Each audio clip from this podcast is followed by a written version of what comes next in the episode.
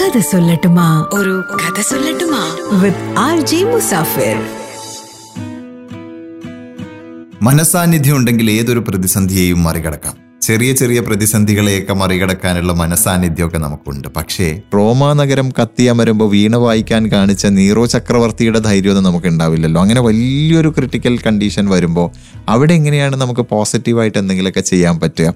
ഉദാഹരണത്തിന് ടൈറ്റാനിക് മുങ്ങാൻ പോവാണ്. നമ്മൾ ടൈറ്റാനിക്കിന്റെ അകത്തുണ്ട്. നമുക്കവിടെ പ്രസൻസ് ഓഫ് മൈൻഡ് പുറത്തെടുക്കാൻ പറ്റുമോ അങ്ങനത്തെ ഒരു മാനസികാവസ്ഥ നമുക്ക് ഉണ്ടാവുമോ അങ്ങനെ ഒരാൾ അന്ന് ടൈറ്റാനിക് കപ്പലിലുണ്ടായിരുന്നു. അത് ജാക്കും റോസും അല്ല. ചാൾസ് എന്നാണ് അയാളുടെ പേര്. അയാളുടെ കഥയാണ് ഇന്ന് ഞാനിപ്പോൾ പറയാൻ പോകുന്നത്.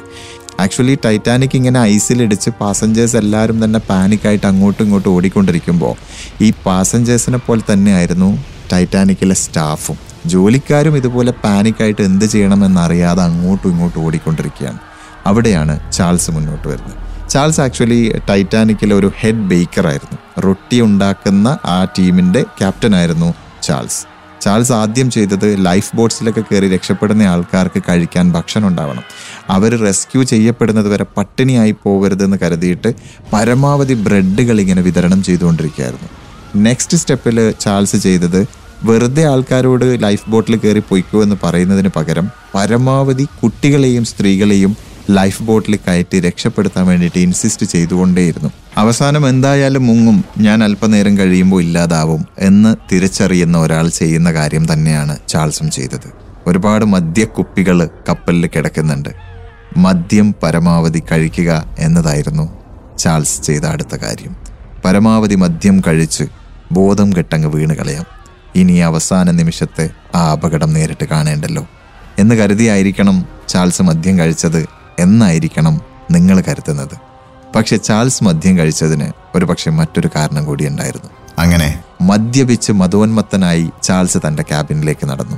അങ്ങനെ നടക്കുന്നതിനിടയിലും ഒരുപാട് ടേബിൾസും ചെയറുകളും ഒക്കെ എടുത്തിട്ട് അദ്ദേഹം കടലിലേക്ക് വലിച്ചെറിഞ്ഞുകൊണ്ടേയിരുന്നു. കാരണം കടലിൽ അകപ്പെട്ട് കഴിഞ്ഞിരിക്കുന്ന ഏതെങ്കിലും ഒരാൾക്ക് വെള്ളത്തിൽ മുങ്ങിപ്പോവാതെ പിടിച്ച് അതിന്റെ മേലിങ്ങനെ ഫ്ലോട്ട് ചെയ്ത് നിൽക്കാൻ അത് സഹായിക്കും എന്നുള്ളതുകൊണ്ടാണ്. ശേഷം അദ്ദേഹം കടലിലേക്ക് എടുത്തു ചാടി. ഒരുപാട് ആൾക്കാർ കടലിൽ ഇങ്ങനെ മരപ്പലകകളൊക്കെ പിടിച്ചുകൊണ്ട് ഫ്ലോട്ട് ചെയ്ത് കിടക്കുകയാണ്.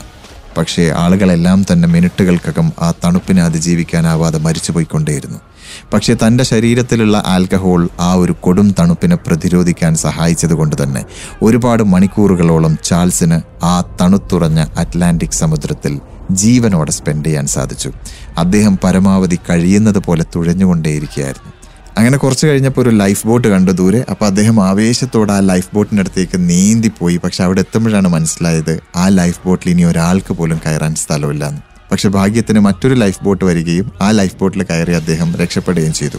പിന്നീട് നോക്കുമ്പോൾ അദ്ദേഹത്തിന്റെ ശരീരത്തിൽ യാതൊരു ഇഞ്ചുറിയും തന്നെ ഉണ്ടായിരുന്നില്ല. ഇവൺ അദ്ദേഹം മണിക്കൂറുകളോളം കടലിൽ കിടന്നു എന്നത് തെളിയിക്കാനുള്ള മുറിവുകൾ പോലും അദ്ദേഹത്തിന്റെ ശരീരത്തിൽ ഉണ്ടായിരുന്നില്ല എന്നാണ് പറയുന്നത്.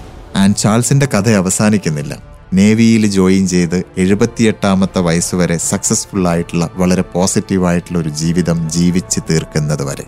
സോ ടൈറ്റാനിക്കിലെ യഥാർത്ഥ ഹീറോ ഒരു പക്ഷേ ചാൾസ് ആണ്.